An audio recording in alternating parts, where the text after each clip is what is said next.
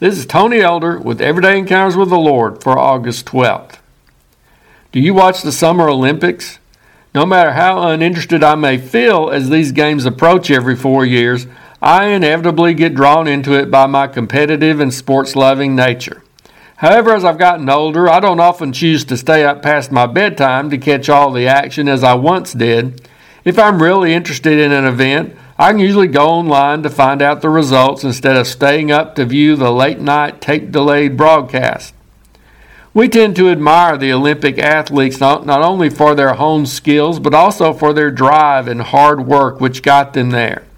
They not only elicit our admiration, but they also inspire us. They inspire young people who are interested in those particular sports to work hard and pursue their own dream of excelling in them and they inspire many of the rest of us to give our best efforts in whatever our endeavors may be.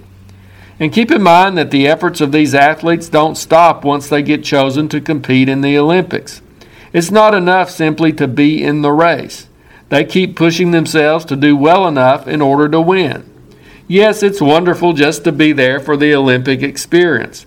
But the greatest competitors are those who keep striving to win one of those prized medals. Apparently, the Apostle Paul had an affinity for sports too. He sometimes used analogies related to the ancient Olympic Games to convey certain truths. To one church he wrote in 1 Corinthians 9:24, "Do you not know that those who run in a race all run, but one receives the prize?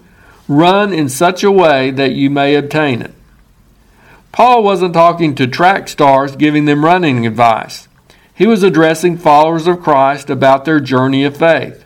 He was indicating that we shouldn't allow the fact that we are on the pathway to heaven cause us to become complacent. We shouldn't ease up in our efforts to know Christ better, to serve Him fully, and to seek to bring others into a saving relationship with Him. We can thank the Lord that we are in the race. We're on the right track. But let's keep running to win. Let's not let up now. There may be various reasons why we would be tempted not to run this race as heartily as we have in the past. In some cases, we may just be weary and unable to physically do everything we once did. Thankfully, this isn't a physical race. We can still pursue a close relationship with Jesus. Even though our bodies are weaker, our spirits can still be strong and growing. We can also make use of the opportunities we still have to serve Him even if they're limited or different from what we were able to do in the past.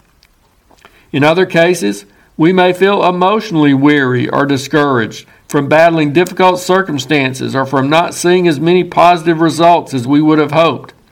At those times, we need to get our eyes refocused on the one who called us into this race. The Lord is still right there with us, both cheering us on and helping us. And the prize of His well done, good and faithful servant is awaiting us at the finish line if we'll keep going.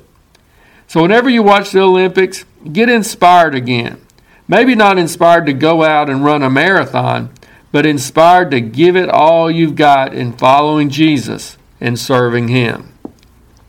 If you're interested, Everyday Encounters with the Lord is available in both book and ebook formats. And now I pray that you'll encounter the Lord today in your own everyday experiences.